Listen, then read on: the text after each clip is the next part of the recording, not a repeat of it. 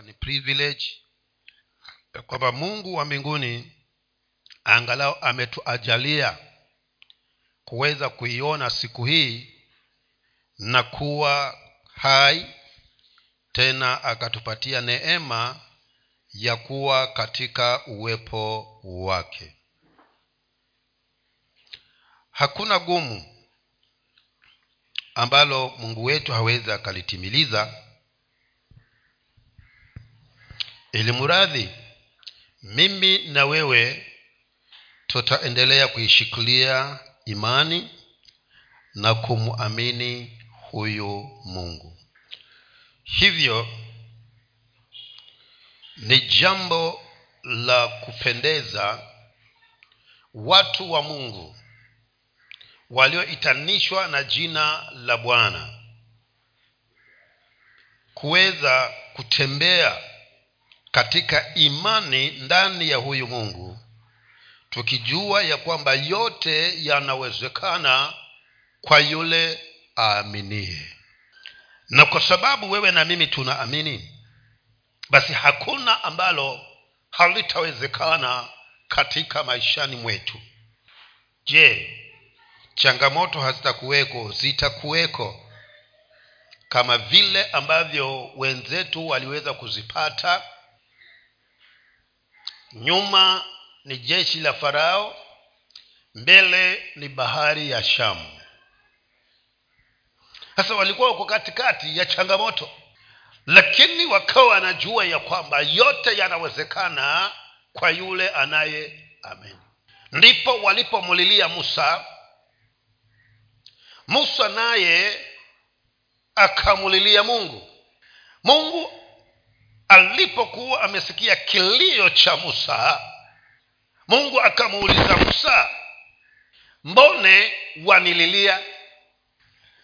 Waambie wana wa israeli wasonge mbele. Jambo la kushangaza. Huko mbele kuna bahari ya shamu.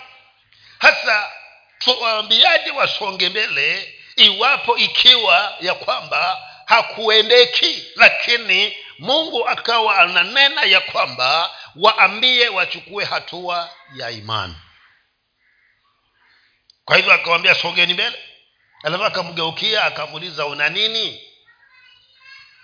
Mkononi mwako una nini? Sema ni hii fimbo asema hata inyoshi.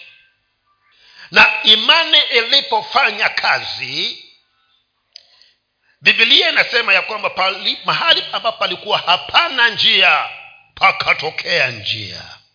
Kwa hivyo nasema nini? Nasema ya kwamba mpendwa ilimradhi umemwamini na kumsadiki yesu kristo kama bwana na mokozi katika maishani mwako basi pasipo na njia bwana atafanya njia. Kama alitoa njia katika bahari ya shamu na watu wakaweza kupita ndio jana jioni tukawa tunasisitiziwa tunaulizwa una nini maishani mwako? Kwa maana hicho ulicho nacho ndicho mungu anatamani akitumie ili kwamba aweze kujipatia utukufu na hatimaye wewe nawe ukapate kuuona mkono wa mungu.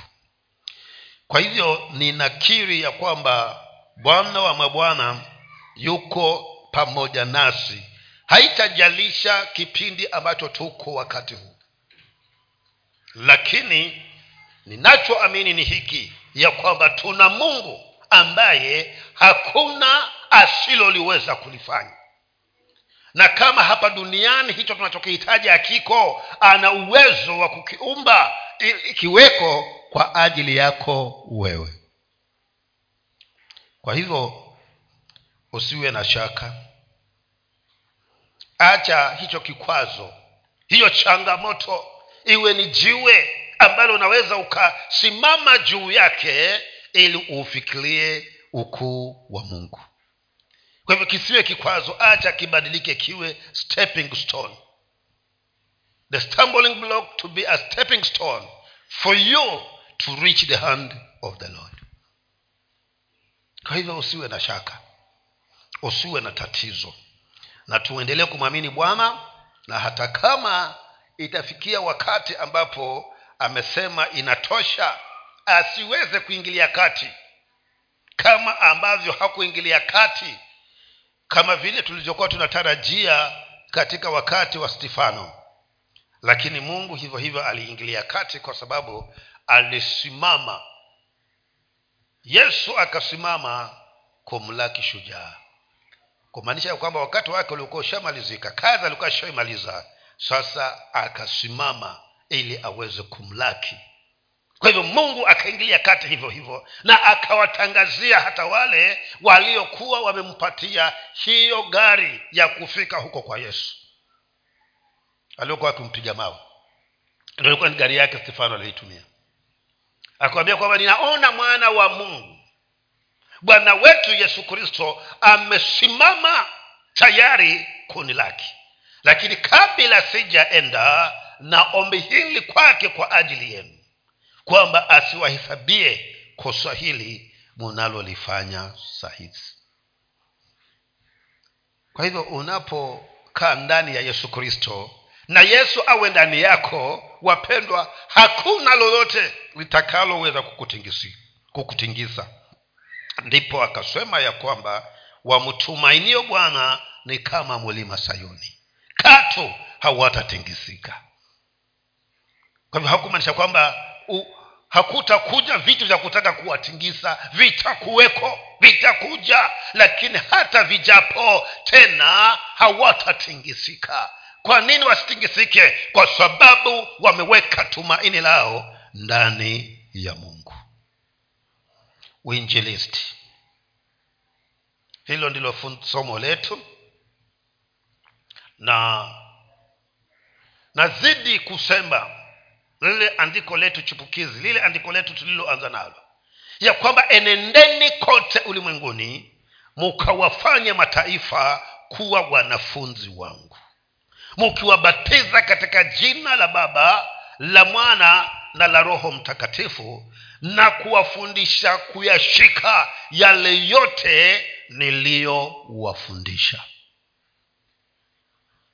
Kwa hivyo mungu anatutazama kama watu ambao wanapaswa wawe hawakai wanaenda kila kukicha wako mbioni wakienda kuenda kuwafanya mataifa kuwa wanafunzi wa yesu kristo walakini kwa sababu tumeazimia kuketi wapendwa tumefika mahali pa kuweza kuona ya kwamba hakuna la kufanya katika nyumba ya mungu. Na uhalisia ni kwamba katika nyumba ya mungu kuna mengi ya kufanya. Mpaka yesu akasema angalieni mavuno ni mengi lakini watenda kazi ni wachache mwombeni bwana wa mavuno alete nini? Watendakazi. Kwa hivyo sasa watendakazi wako hapa lakini wameketi. Na wanapokaa basi mavuno yanaozea kule shambani kwa maana wakati na majira ya kuvunwa yamefika sasa hivi mvua inanyesha yanapigwa na mvua yataoza. Hivyo la kufanya ni nini? Watendakazi wainuke waende wakayavune wayalete galani na mtendakazi ni wewe na mimi. Tulio wanafunzi wa yesu kristo. Kwa maana bibilia inasema kwamba akawaita wanafunzi wake akawaambia nimepewa mamlaka juu mbinguni na hata hapa chini. Sasa ninawatuma enendeni kote ulimwenguni mukawafanya mataifa kuwa wanafunzi wangu jana tukawa tunaangalia juzi tuliangalia ni juzi ndo tuliangalia tabia ya uinjilisti the character in evangelism. Tukasema ya kwamba huyu mwinjilisti anatakikana awe ni mtu ambaye amejawa na huruma ndani ya moyo wake huruma ya kufanya nini? Ya kuhurumia wale walio wanateswa na adui ili hali kuna jawabu. Uwahurumie ndiposa kwa sababu ya huruma ulio nayo ukaweze kuwafikia ukapate kuwaendea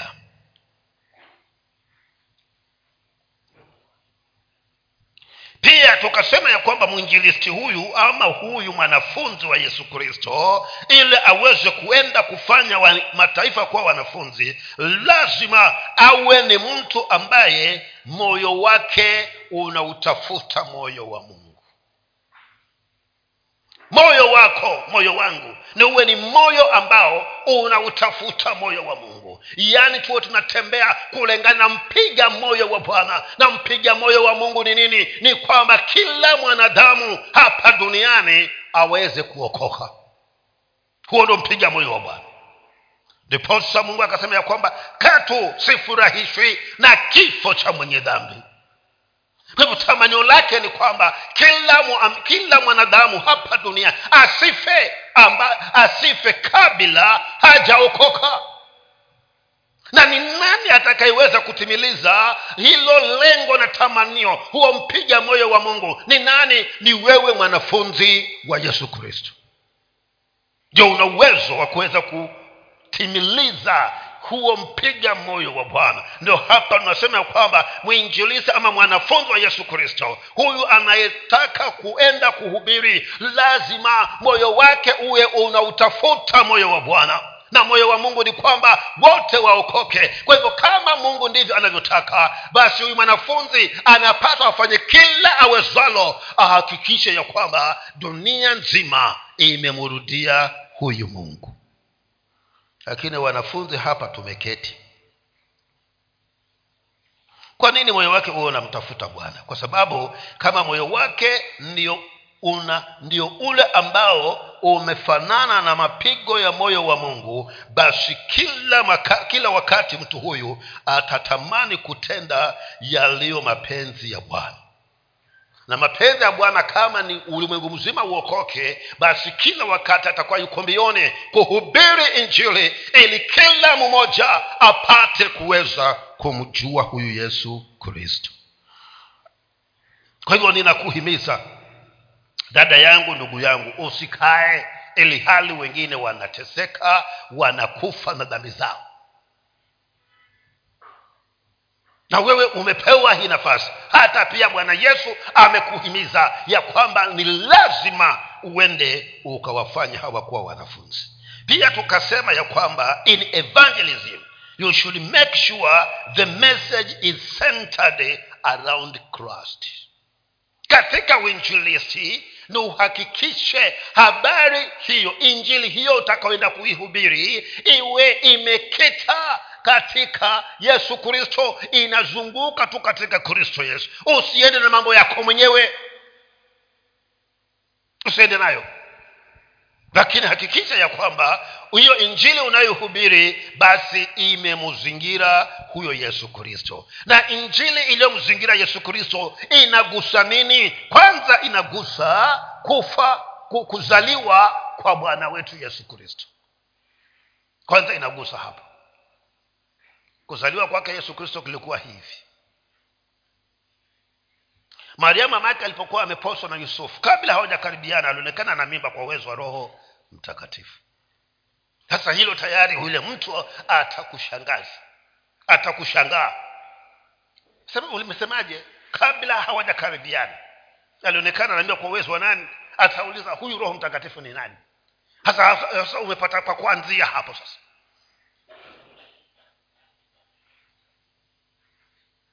Kwa hivyo injili hiyo inapaswa iwe imekita katika kristo yesu. Kuzaliwa kwake huyu yesu. Pili kifo. Kufa kwake yesu kristo alizaliwa akaishi akaja akafa. Akafa kwa sababu gani? Alikufa kifo cha uchungu na aibu kwa sababu yako wewe ambaye ulikuwa haujamkubali mungu. Umetengwa mbali na bwana ili kupitia huyu kristo yesu uweze kumfikia mungu. Kwa hivyo alikuwa daraja ya wewe kuvu, kuvukia ili uweze kumfikia bwana kwa hivyo injili yako iwe na kuzaliwa kwa yesu na isiache kunena kuhusu kufa kwa yesu kristo. Sasa atakwambia sasa kama alizaliwa na kafa si aliishia hapo? Sasa kuna kipengele kingine sasa uendee hapo ambacho sasa kando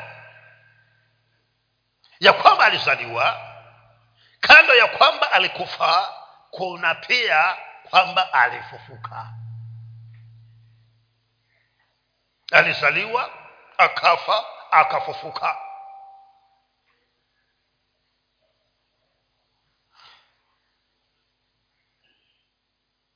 Alafu unaweza umalizie na kumwambia ya kwamba atarudi tena kuja kutuchukua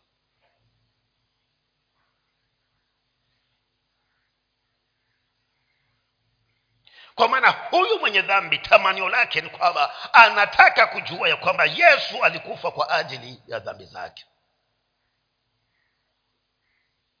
Na pia anataka kujua ya kwamba alifufuka ili aweze kuleta tumaini la uzima la kuishi tena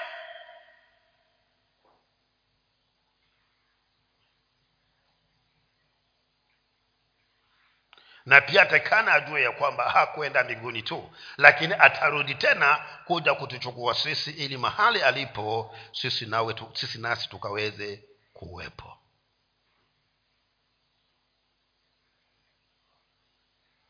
Tukasema ya kwamba hii injili hii unatakikana pia uihubiri katika hali ya urahisi sana. Speak the message of hope to the sinners. Use the method when you go to evangelism. Method hii tunaita kiss. Tumia njia hii. Keep it simple and sensible. Ifanye rahisi na ya kueleweka. Usiende na terminology za kithiolojia na huyo mtu hata hajaokoka. Utamchanganya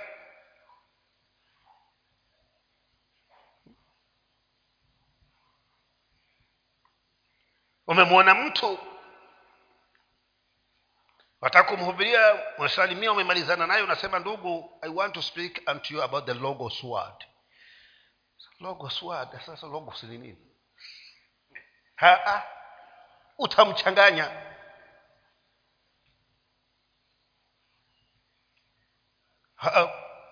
Nena ya kwamba nataka ni tuzungumze kuhusu upendo wa yesu kristo. Hakuna ambaye hajui upendo anataka kujua ehe upendo yesu kristo ukoje? Ndo hasa unaendelea pale. Usiende na maneno magumu. Hebu injili yako iwe rahisi na pia iwe inaeleweka. Pia tukaambiwa kwamba huyu mwinjilisti huyu mwanafunzi wa yesu kristo kabla hajaenda kuhubiri anatakikana kando na kuhubiri ni awe ni mtu ambaye anaomba. Uwe mwombaji kwa maana huko unakoenda wapendwa huende kupigana na watu waenda pigana na maroho. Na maroho huweza ukapigana nayo katika mwili huu unahitaji nguvu za kiroho. Kwa hivyo lazima uwe unaomba kama ni ukaweze kuifanya kazi hii ya uinjilisti.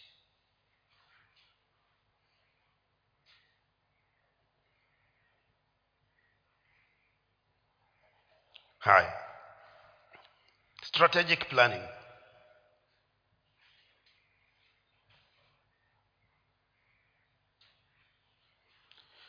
Katika uinjilisti lazima pia uwe na mipangilio. Huwezi ukainuka tu hivi leo ukasema naenda tayari. Aa. lazima uwe na mpangilio. Anasema in evangelism we consider much on strategic planning you should have a goal. The goal shall be used in measuring the results.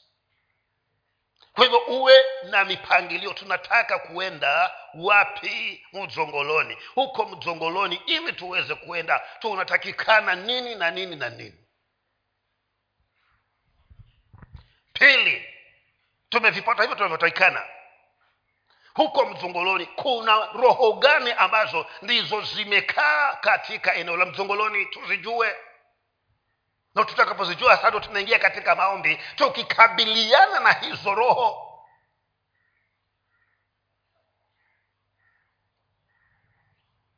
na huko mzongoloni kama tunaenda lengo letu ni nini? Hivi tunavyoondoka lengo letu ni nini? Lengo letu ni kwamba baada ya kumaliza huduma hii ya wiki kama ni wiki kama ni siku tatu kama ni, ni wiki moja tunataka tuwe tumevuna nafsi hamsini. Ndo lengo hilo the goal. Ndio baada hiyo wiki mnaweza kuketi. Je tumefikisha watu hamsini na kama hatujafikisha tulitatizika wapi? Ili kwamba tukija tena tusisumbuke tusiingie katika huo mtego. Kwa hivyo uinjilisti pia una ni, una mipangilio na pia uwe na lengo. Kwengine inaweza kuwa twaenda kuhubiri kilifi ni kweli lakini kilifi mjini kuna watu wa tabaka mbalimbali. Tunalenga kena nani tunalenga wale ambao ni matajiri. Kwa hivyo hata tukikuona wewe si tajiri hatutakuzungumzi kwaona silo lengo letu utalengwa na wengine ambao watakuwa lengo lao nini kwa hivyo tunaenda katika zile nyumba ambazo wasiona zimejengwa vizuri zina geti kuna kali hapo ndo tunaingia hapo. Ndo lengo letu hilo. Hatunaendea wale ambao hawajasoma kabisa hilo ndio lengo letu. Kwa hivyo hata tukifika pale hatulengi yoyote. Tunalenga wale ambao tumewalenga. Ili baada ya kumaliza hiyo huduma tuweze kukaa chini. Je tumefikia lile lengo letu?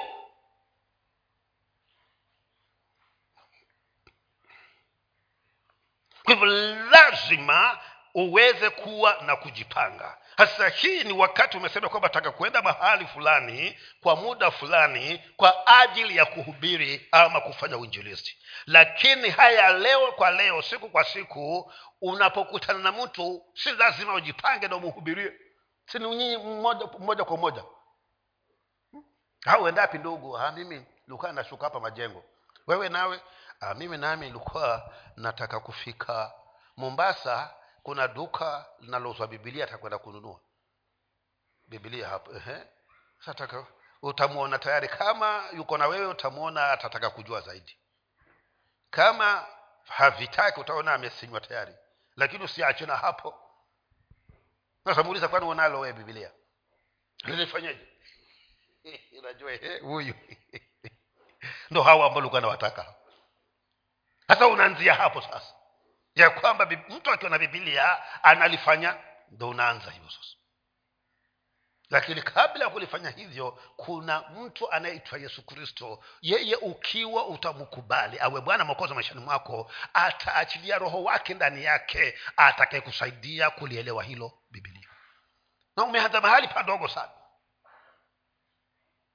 Kwa hivyo lazima uwe na lengo aina za uinjilisti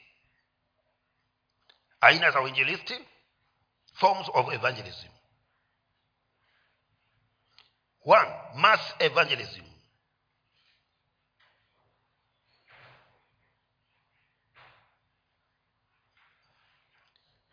Anasema mass evangelism. Sasa mass evangelism hii ni ile ya crusade ile. Tunapanga crusade. Na anatuambiaje? Anasema mass evangelism can be effective if it is planned hiyo injili ya ama mikutano ya hadhara ya injili inaweza kuwa na mguso sana kama imepangiliwa. Lazima iwe imepangiliwa hii. Kisha anasema strategically. You should have a goal in mass crusade. Each how many you want to win? Katika injili ya nje ya mkutano wa hadhara lazima uwe na lengo. Nataka tufikie wangapi? Hilo ndio liwe lengo. Uko nalo?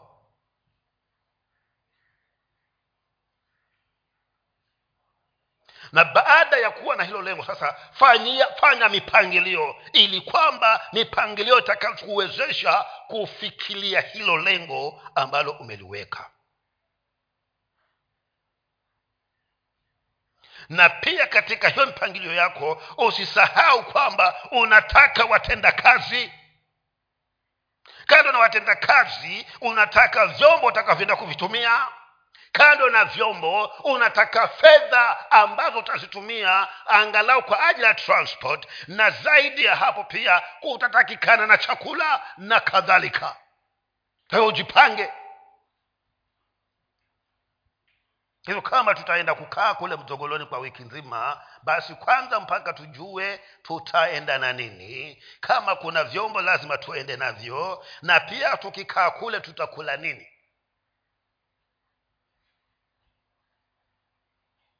Lazima hii inayoitwa injili ya hadhara uweze kujipanga vizuri. Na kando na huko kujipanga kwako katika hali ya kawaida nime, usisahau nimesema ya kwamba pia niuwe utayari umejipanga katika hali ya kiroho. Kwa hivyo kama haujajipanga waweza kusema ya kwamba basi tutaenda kukaa mzongoloni wiki mbili. Wiki ya kwanza hiyo ni ya maombi. Tunaomba pale katika kambi yetu ikifika jioni jua likiwa sasa limetulia kitu kama saa kumi na mbili haya tunazunguka umoja mzongoloni huo tukiomba huo tunatawanyika hapa sasa kila mmoja afate njia yake akiwa anaomba. Saa fulani tukutane hapa kambini kwetu. Sa watu watakuwa wanaona hawa wageni hawa nao jioni jioni wanatoka na wanazunguka. Lakini kumbe hao watu hawatuelewi lakini kuna ile ulimwengu wa kiroho utakuwa umegundua ya kwamba hapa tumevamiwa sasa tunakabiliana na huo ulimwengu wa kiroho tukimaliza hilo juma la kukabiliana na ulimwengu wa kiroho ndio sasa tunakabiliana na hawa watu anakwana tunahubiri hiyo njili kwa juma lingine tena. Na nina imani ya kwamba kama tumelenga watu hamsini katika hilo juma tutakalokuwa tunahubiri hao watu hamsini kivyo vyote vile mungu atatusaidia tuwafikie. Kwa hivyo tukianza hiyo church tutakuwa tunaianza na washirika hamsini. Inawezekana. Lakini ikiwa nyinyi watenda kazi mtapatikana lakini msipopatikana ndiyo mtamwacha yesu aendelee kusema mavuno ni mengi lakini watenda kazi ni wachache.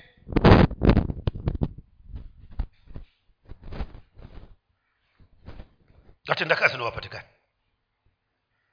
Na kwa sababu hiyo ndio maana umeokoka na ukaachwa hapa duniani ili uende kote ulimwenguni ukafikie na wenzako ambao hawajaokoka. Na kama hutafanya bidii bwana anaweza kugeuza. Nakusema heri aje nyumbani huyu.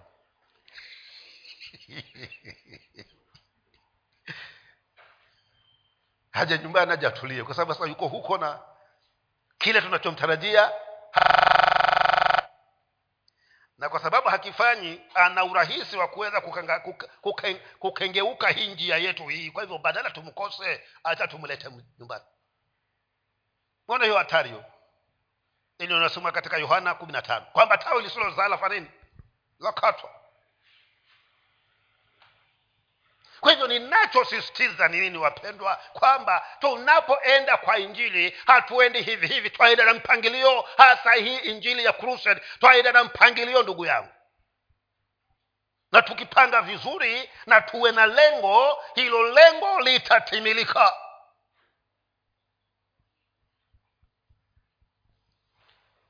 Tuko kwa forms of evangelism. Ya pili person to person. Hii mtu kwa mtu hata hapa tunaambiwa kwamba this evangelism all in this kind of evangelism you do the following things. Yaani kama kuna injili iliyo na mavuno ya moja kwa moja wapendwa na yasiyokuwa na gharama kubwa ni hii ya nyumba kwa nyumba mtu kwa mtu kwa maana unaketi na yeye pale kwenye kivuli chake mwembeni kwake mzungumze mpaka mpatane akiwa na maswali akuulize mpaka arudhike. Alafu ndo aseme haya nimekubali uniombee.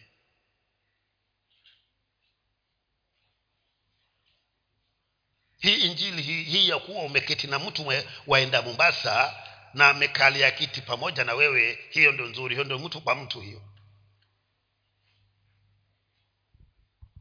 hiyo ni nzuri kabisa. Kwani haina gharama? Amekata tikiti yake mwenyewe na umekata yako. Umegharimika na nini? Na kisha hukuwa unaenda kwa sababu ya kwenda kuhubiri humu mwenye gari. Ah, kutafuta vitu vyako huko maduka ya mombasa. Na hapa mungu amekuletea mtu amekaa pamoja na wewe. Lakini badala ya kumhubiria maulizana wewe ni azimio ama ni kenya kwanza sasa itakusaidia na nini? Huyo itamsaidia na nini huyo? Akianza yeye kukuuliza mwambie mimi si kenya kwanza wala si lazimio haya basi kama huko huko kote uko wapi wewe? Kwa upande wa mungu. Sasa haya siasa ya mungu yameingiaje hapa? Ndio atataka kujua kwa upande wa mungu kivipi. Hayo unaanza tayari basi hiyo injili hapa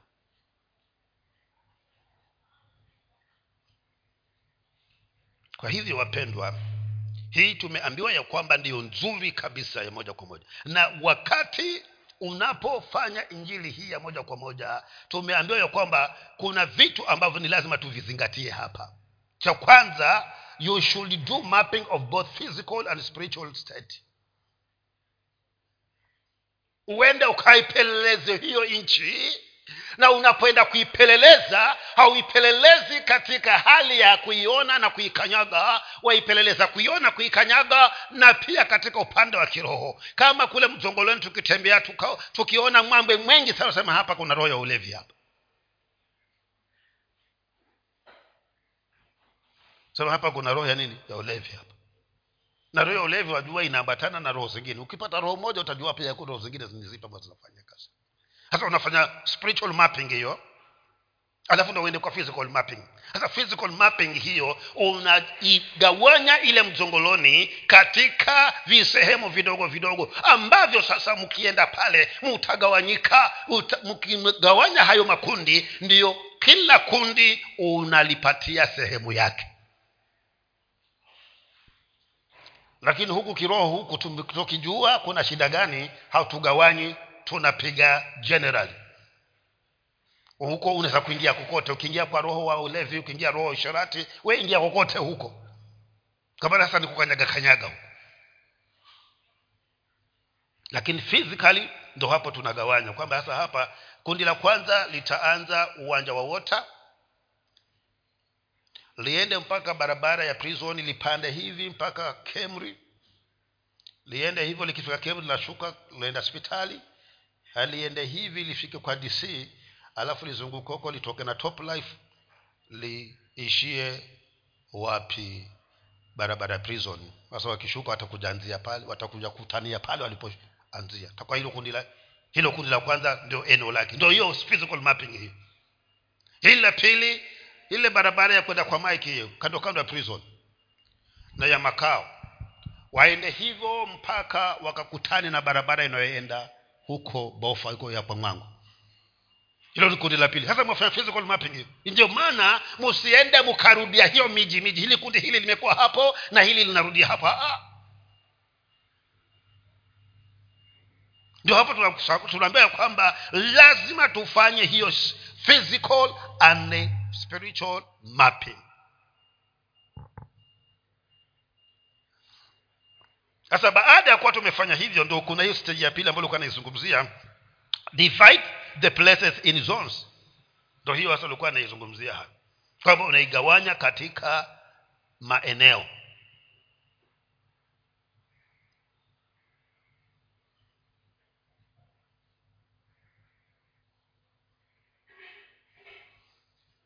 Alafu group the people and allocate the groups in zones hivyo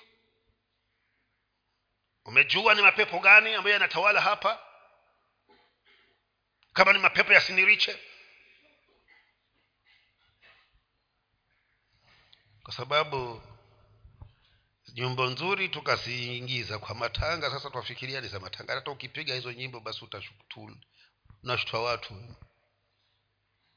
Sasa kama hayo mapepo hayo ndio yanatawala hapo kwa sababu mapepo ya zombe ni ya zombe hayo mnadili na hayo. Kama kuna roho nyingine pia mnadili nayo. Alafu sasa ndio mnagawanya hizo maeria alafu mnajigawanya kila kundi na kila kundi linawekwa katika zone yake. Aina ya tatu media evangelism. Sasa hii inawezekana iwe na mguso zaidi kama nyinyi wanafunzi wa yesu kristo mutakuwa na bidii hiyo lakini la kushangaza kila unapopost kitu tangu ulipoanza kupost hujaposti kitu kuhusu yesu kristo hmm? ni wewe tu na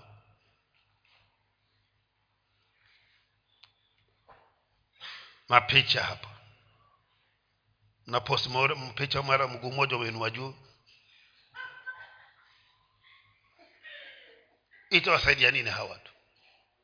Na wewe ni mwanafunzi wa yesu kristo. Posti kitu ambacho kitasaidia angalau hata kama ni ujumbe unagusa unampatia mtu tumaini. Media evangelism. Kuna redio kuna tv kuna video.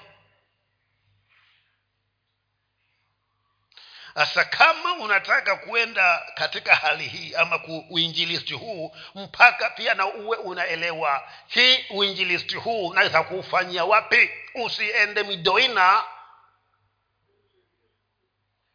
Na injili hii. Wengine hata redio hawajaisikia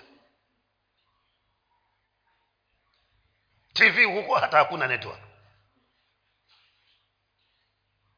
Kwa hivyo ni lazima uelewe ni watu wa gani nataka niwafikie.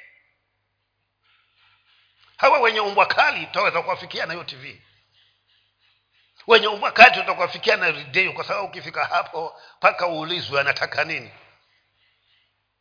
Luka nataka kuambia habari njema za yesu kristo. Mwambie hapo alipofika ageuke tayari.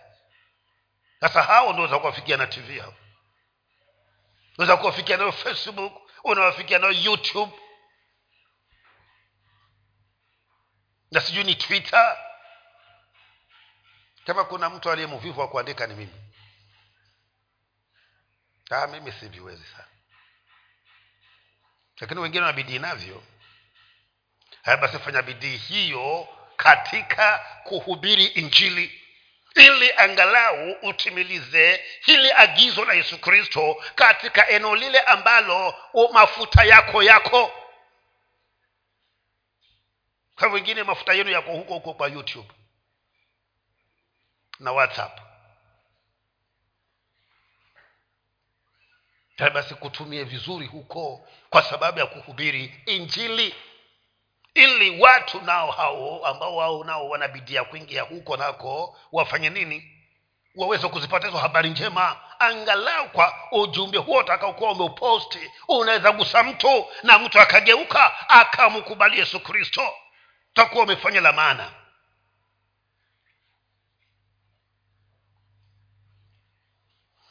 Nne pia kuna written literature vitabu vile ambavyo huwa tunaviandika wakati mwingine tunapewa vimeandikwa moyo wa mwanadamu. Vitabu kama hivyo. Wewe uenda kusimama tu pale stage pale. Kila atakayepita karibu nawe hata usunguzi na yeye wampata hicho kitabu. Haya wengine wataenda kusoma wengine wataenda kutupa lakini wale watakaosoma roho wa mungu atawahudumia. Hii si ngumu patia mtu tu kitabu. Si mnaona hawa wenzetu siku hizi wamegeuza? Wa, wa, wa, wame sijui kama wameviacha ama wanaendelea ni vile mi siwaoni. Hawa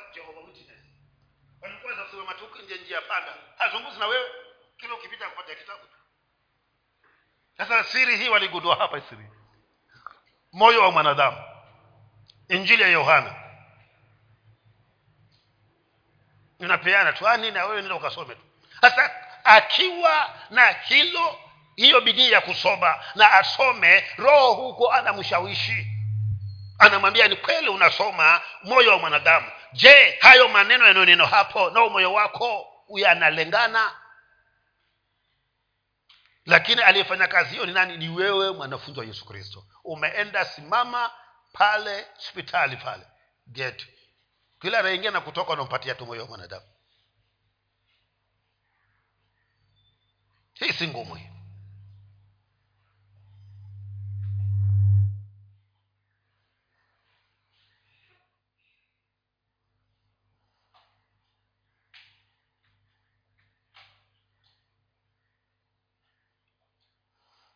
Sasa katika kufanya uinjilisti. Na katika kujiandaa kwako tunatakikana tujiulize haya maswali matatu. Swali la kwanza mimi nataka niende nikafanya uinjilisti. Basi wapi? Naenda kufanya huu uinjilisti wapi? Swali la kwanza ni wapi? Kwea. Kama sisi tunasema ni mzongoloni. Kama tumelijibu hilo where ami nataka kwenda kuinjilisi basi uenda wapi? Ah, popote tu. Hautaenda. Ni uwe umelega mahali maalum. Ya kwamba naenda pale sokoni kwa choromayo anakata sukuma lake mi namhubiria tu. Naona hilo halitamwacha kukata sukuma. Si masikio tu ndio anataka anisikize. Endelee kukata tu lakini nakata na yesu huyu yesu namna gani nasema we tangu ukate hii sukuma na wakata na mikono na wakati mwingine hata huangalii? Kuna siku hata moja kwanzia mwezi huu miezi mitatu iliyopita ulijikata we siku sijawahi kujikata. Nani alikuwa anakulinda? Nafikiria ni wewe mwenyewe tu mungu ndiye alikuwa anakulinda huyo. Kwa hivyo huyu mungu ukimrudia vizuri na umkubali licha ya kukulinda usijikate kidole. Hata sukuma hii haitakuwa inashinda hapa. Sema he vile, kama vile atakuwa amechupa sukuma nyingi sana kila baada inakuwa manjano inakuwa yelo kwa hivyo nikimpata yesu haita. Ambia haita. Sasa ni ndoana hiyo ukimshika ndo mwambie sasa njoo kanisani. Akija kanisani tunamwambia ya kwamba kuna siku pia zitakuwa yelo ah, yule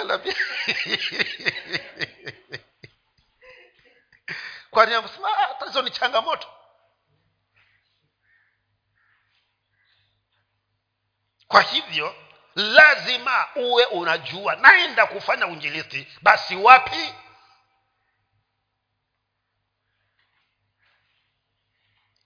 wasema zitakuwa yelo hizi. Na yule aliniambia kuwa hazitakuwa yelo kwa sababu nikiziweka tu wenzangu wote watakaa mpaka niusemi nimalize. Sema ah, kuna changamoto.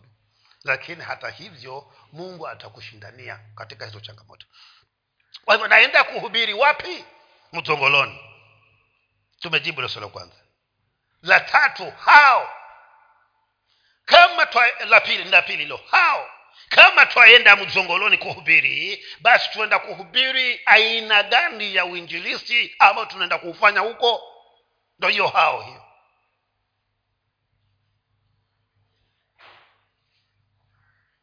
Anasema you should sit down and decide on the model of evangelism you want to carry out in the intended place. Mkubaliane kwamba tunaenda huko mzongoloni kwa mahali ambako tumeleka kwenda kuhubiri. Na tunapoenda huko hatubebani na masipika na maampu. Haa twaenda kufanya injili ya nyumba kwa nyumba. Tushakubaliana?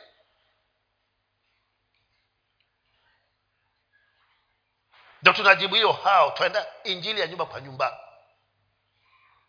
Ili hata akiokoka asipokuja kanisani najua nilimfata mji gani.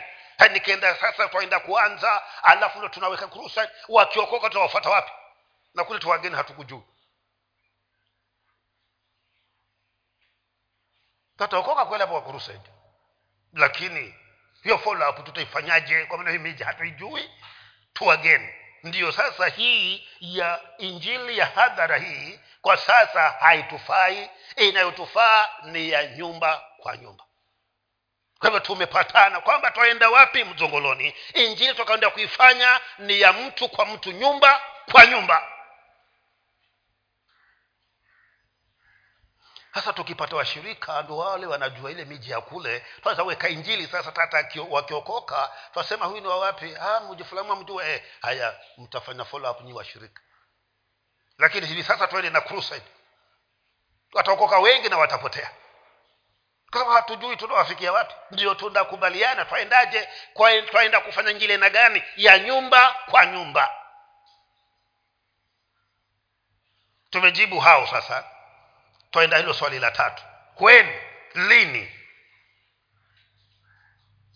Lazima uweke wakati uweke siku uweke mwezi. Pasipo hivyo wapendwa hautaenda. Twaenda mzongoloni lini?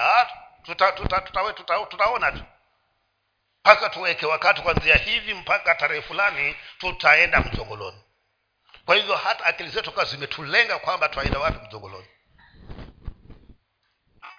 lakini tulienda tukaenda tukufanya survey mahali pa kuweza ku kuwa tupate mahali pa kukutana. Lakini unasa mvua yanyesha. Kwa hivyo tukipapata lazima tupajenge hema. Ndiyo sasa tuondoke tuende na hata tukienda kupiga kambi tunajua tutapiga kambi wapi kwetu. Hatuende kutafuta nyumba ya mtu. Nalo hema si hema kubwa la mabati ishirini tu. Natosha kumi huku kumi huku.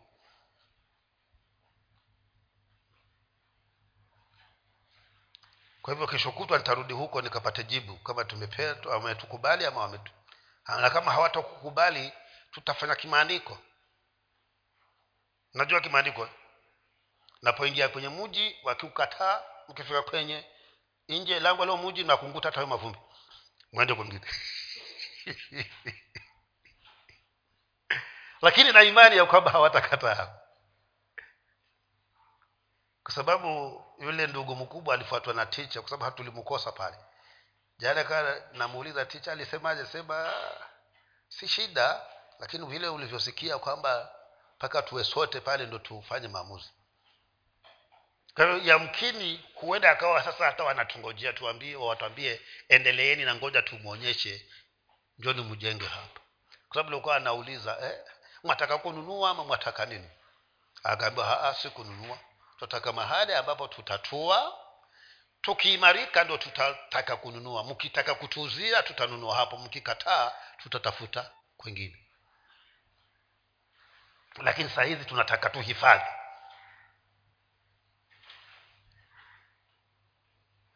Kwa hivyo tuna sasa tuna huo wakati ndo tuweke lini tunaenda. Lakini tayari hatua ya kwanza tumeifanya. Wiki hiyo meidha jumatano tutarudi huko tena tukaweze kupata jibu. Na kama lipo basi tutarudi tena huku kwenu. Mutupatie hayo mabati ishirini na miti kumi na minne. Mikoko kumi na minne. Hiyo ya kukita. Na hata huko juu pia tutagonga vikoko. Tutaweka hivi hiyo mikoko hivyo.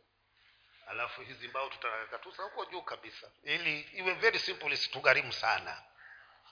Lakini tunajua baada ya hapo patakuwa na chache ambayo mkifanya mchezo mtakuja kuangalia huko mnaangalia ule mjengo nafikiri tunafaa ulikuwa ni ujengo kilifu lakini mbona ulikuja ujengo huku mjongoloni?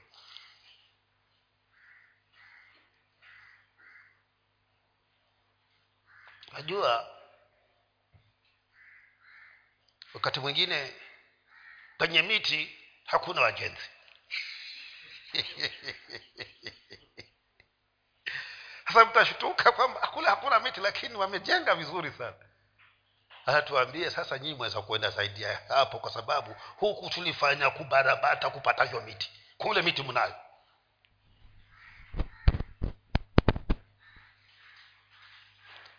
kwa hivyo tumejibu swali wapi lini? Na ambalo hatujaweka siku lakini angali tunayo mikakati tupate pale mahali tuweke hema alafu sasa tuweke tukipata hema hatuna sababu ya, ku, ya kukawia tunaweka hiyo siku kama tuna mahali ambako tukiamua kwenda kupiga kambi tunaweza. Kwa sababu kwenda na kurudi niliona ni gali because kutoka pale kanisa la mwazang'ombe mpaka huko pikipiki ni mia. Itakuwa gali lakini tukienda na bandali letu la unga kule na kumbu wetu na chumvi na limao tosha injili wapendwa sukula vizuri. Ungeenda makalangeni ungekula maharagwe mpaka akakusinya. Tena hayana nazi. Hayo mafuta nayo ni ya kubambanya. Haya kangwi ni yale ya jela yapikwa yakiiva uchukue kijiko cha mafuta uingize. Tena injili ikawa inafani naendelea kwa hivyo huku kuhubiri wapendwa furaha yake ni kule kuona mtu aliye katika kambi ya shetani ametoka ameingia kambi ya mungu. Hiyo ndio furaha. Kwa hivyo lazima ujue ni lini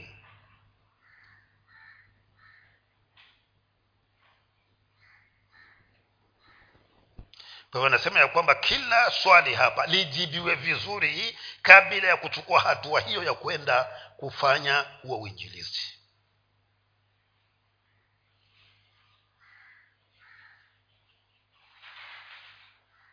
hacha nigusie kidogo hapa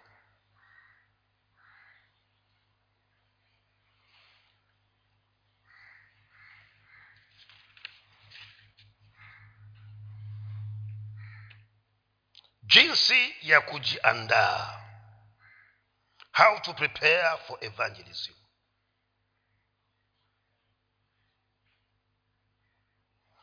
Anasema in evangelism you should have a strategic plan. In strategic planning the following things must be done. Katika uinjilisti lazima uwe na mpango maalum. Na katika mpango maalum mambo haya yanayofata lazima yafanywe jambo la kwanza anasema ya kwamba scripture scripture memorizing. Uwe unaweza kukariri maandiko. Bibilia yasema katika kitabu cha yohana tatu kumi na sita kwa maana jinsi hii ukitoka hapo enda yohana ishirini na tatu yohana tatu ishirini na tatu inasema ya kwamba sote tumetenda dhambi na tumepungukiwa na upungu, tumepungukiwa na utukufu wa mungu. Yaani unakariri una lile neno linapotoka ndani ya moyo wako yule mtu ataelewa ya kwamba huyu mtu anasema analolijua. Si kwamba bibilia hutakuwa uko nalo uko nalo. Lakini pia uwe unajua vifungu kwengine ukionekana hilo bibilia ni nini? Ni ni, ni mwiko. Kwa hivyo liache huko nyumbani liache hapo kwenye kambi wakati umegundua ya kwamba pale hapaingiliwa na bibilia unaingia na bibilia lililo ndani ya moyo wako.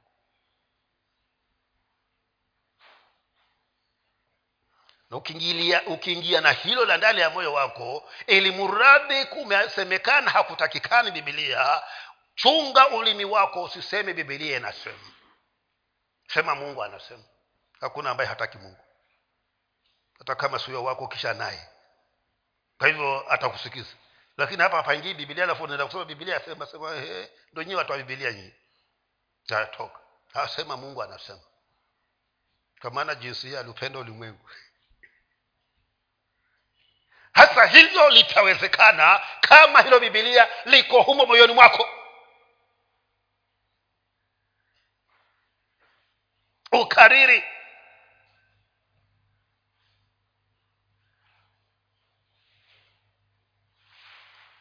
Warumi kumi tisa mpaka kumi kwamba imani haiji kwa kusikia. Mtu kwa moyo huamini mpaka akapata kufanyika kuwa haki. Na kwa kinywa hukiri akapata wokovu sasa iwe iko humo ndani ya moyo wako. Uwe una una una nini? Una vifungu moyoni mwako. Lakini wewe hujajihami unaenda. Hata akikwambia nisomee hicho cha umo mwenye bibilia namo utachakura mpaka asinywe. Liko liko humu sijui kitabu gani. Liko mpaka aseme huyu mtu hakujitayarisha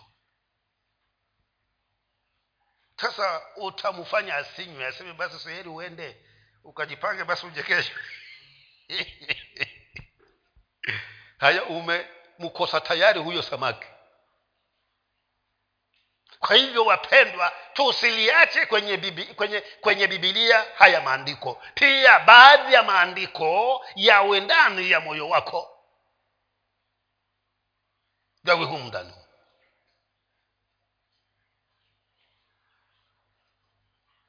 yohana kumi kumi yasemani yasema asema kwamba mwivi haji ili aibe auwe na kuchinja. Bali mimi nilikuja ili muwe na uzima tena muwe nao tele. Sasa wewe wataka huyu mwivi ama wataka huyu likuja na uzima? Haya niwe mwenye uzima. Haya basi kubali nikuombea rahisi kabisa. Lakini liwe liko wapi? Humo ndani usiliache kwenye hiyo bibilia peke yake. Kwa bibilia likae na moyoni mwako pia liwe liko humo. Ulikariri. Hivi sasa tutakuwa na mazoezi hapa. Kabla ya kuhubiri kila jumapili nitatoa memory jumapili ijayo ndo taanza na hiyo. Haya memory ya jumapili iliyopita ilikuwa ni ipi na, na, na, na, na tataja tirandom kwa sababu hata mtakuwa mko hapo. Eh. Basi hiyo itakuwa ni darasa kabisa. Si ndivyo mnavyofanya nyinyi walimu wa sunday school? Kani hao watoto si watu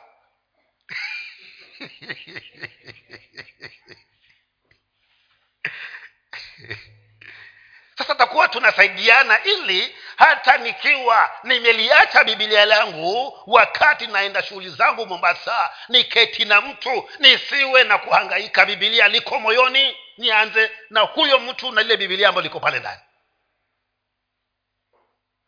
Ndio unaambiwa kwamba ujipange uwe ni mtu ambaye unayakariri haya maandiko. Kuna mzee mwingine hapa alikuwa mgonjwa. Siku moja nikaamua kwenda kumwangalia mzee wa injili. Hata huyu mzee yeye ndiye yuko kitandani amelazwa. Ukifika pale anakuhubiria wewe ambaye umeenda kumwangalia. Mzee samuel karisa. Anakutia moyo wewe ambaye umeenda kumwangalia. Badala wewe ukamtie moyo. Kama na, na hasomi bibilia likouma moyoni mzee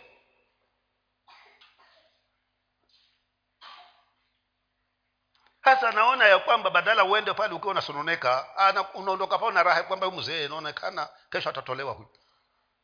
Kama amekutia moyo wewe ulienda kumwangalia.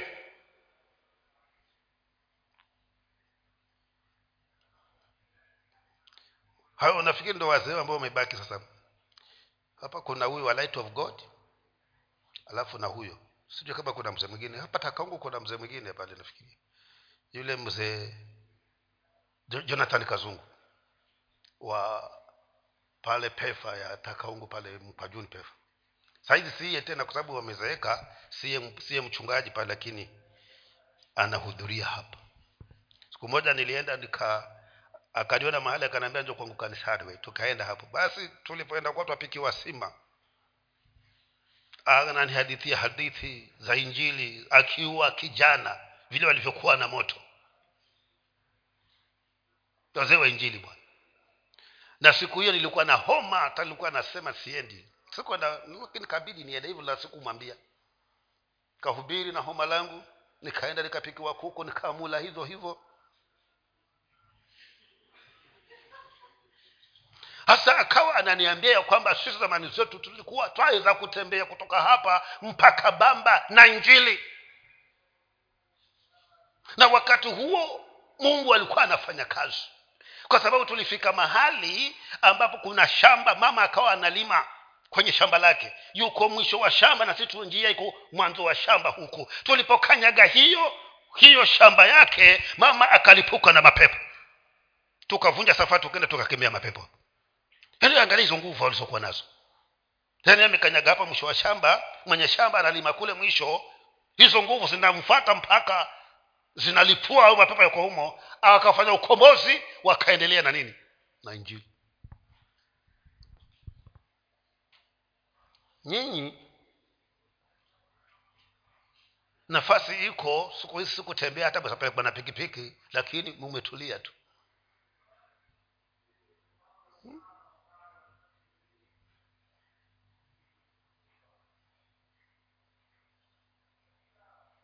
Na ndio maana hata leo mumekuwa wavivu amuimbi tena ule wimbo uliokuwa mtu ukiuimba kila wakati kwa sababu mkiimba utawahukumu.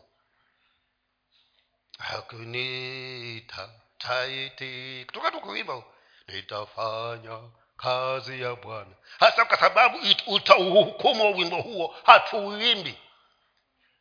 Kama tutakuwa tuwaongo tumeitwa na hatufanyi kisha nasema ataniita lini na niita tayari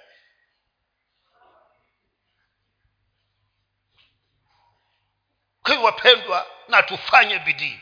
Hii kazi ya mungu ifanini ifanyike.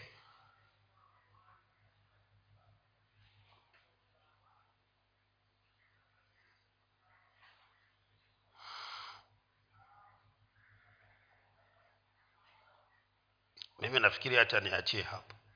Kuna ya pili ya tatu na ya nne. Alafu what effect does evangelism have to a local church hatutavimaliza hatu tunaviachia hapo kwa sababu hiki ni kipindi changu cha mwisho. Na sasa nimekula dakika kumi na tano. Sitaki nikule zingine. Wamekula zangu kumi. Mi nimeongeza tano. Atakayekuja atamua kama ataongeza thelathini.